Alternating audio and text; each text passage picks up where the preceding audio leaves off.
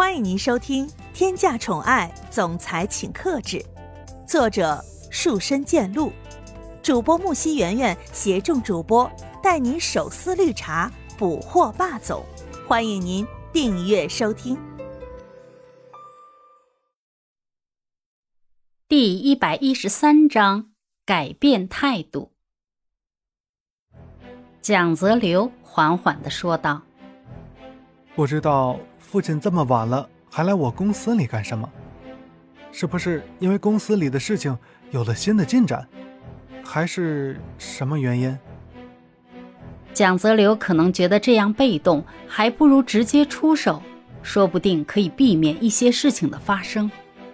但是蒋风奇听见蒋泽流的话，也只是笑了一声，随后回答道：“哼，那我过来找我自己的儿子。”还需要什么样子的理由吗？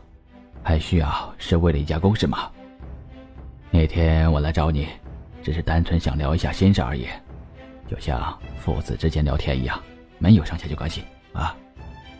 以蒋泽流这么多年对自己父亲的了解，这件事情肯定不会就这样完结的，后面肯定会有什么事情发生，只是这件事情现在还不知道如何去面对。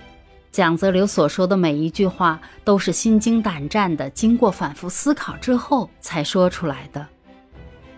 蒋泽流咧开嘴巴，微微笑了一下之后，说着：“可以啊，不知道父亲到底是要找我谈一些什么事情，才会这样子不顾公司里面的事情，大晚上的跑来找我呀？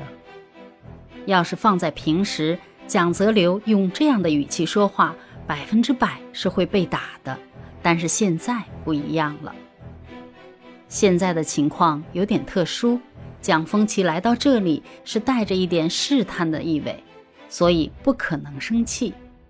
蒋风奇抿着嘴唇想了一下，说道：“嗯，我最近呢想了一些事情，才发现我最近几年真是太忽视你了。”我以为不用我的注视，你就可以很优秀了，但是多亏了你母亲的提醒啊！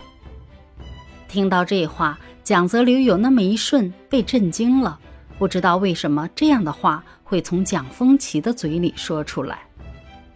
蒋泽流也只是震惊了一下，因为有更重要的事情等着自己去完成，所以蒋泽流端起自己面前的水，缓缓地喝了一口，说道。这些事情，我已经不怎么记得了。反正我这几年生活的挺开心的。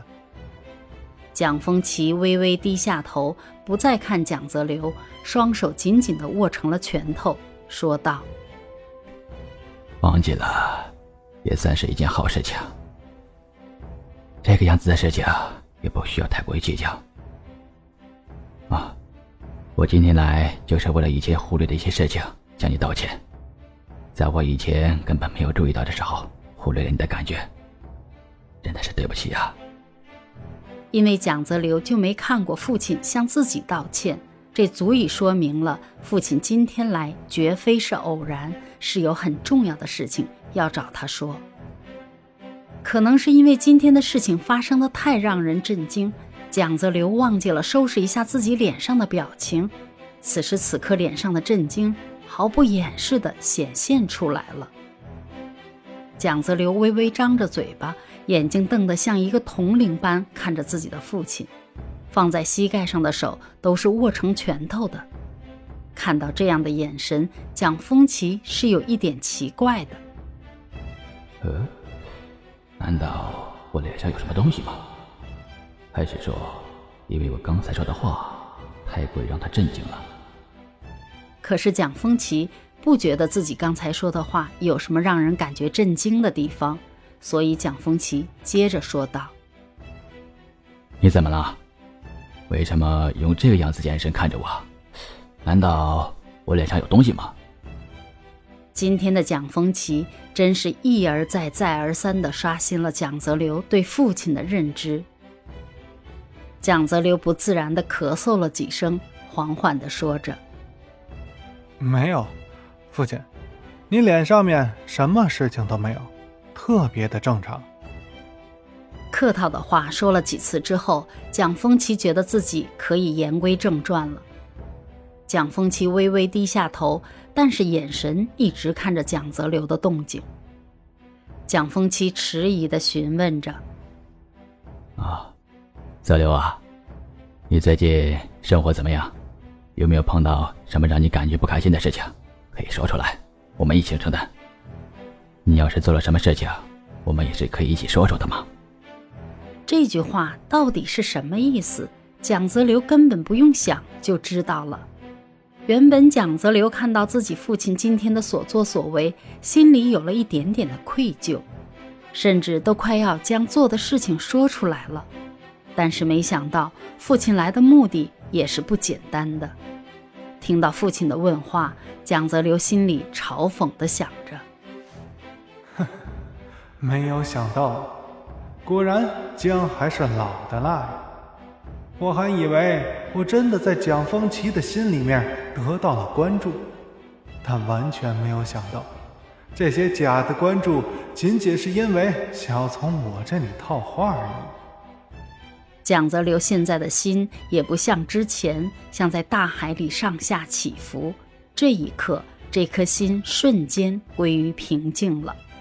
蒋泽流深吸了一口气之后，说着：“父亲，你放心吧，我要是有什么事情，一定会跟你说的。其余的事情也是不用你操心，我有我自己的主张，我知道我现在应该怎么做。”这句话里拒绝交谈的意思是那么的明显，蒋风奇原本可以选择性的忽略，但是听到了这句话之后。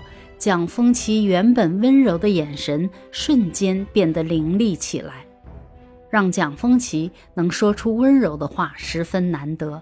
但是蒋泽流在这个时候刺激蒋风奇，到最后受伤的依然会是蒋泽流。蒋家公司里的事情还在继续着，那这次的谈话还会完好的继续下去吗？亲爱的小耳朵们。本集已为您播讲完毕，感谢您的收听，订阅分享不迷路哦。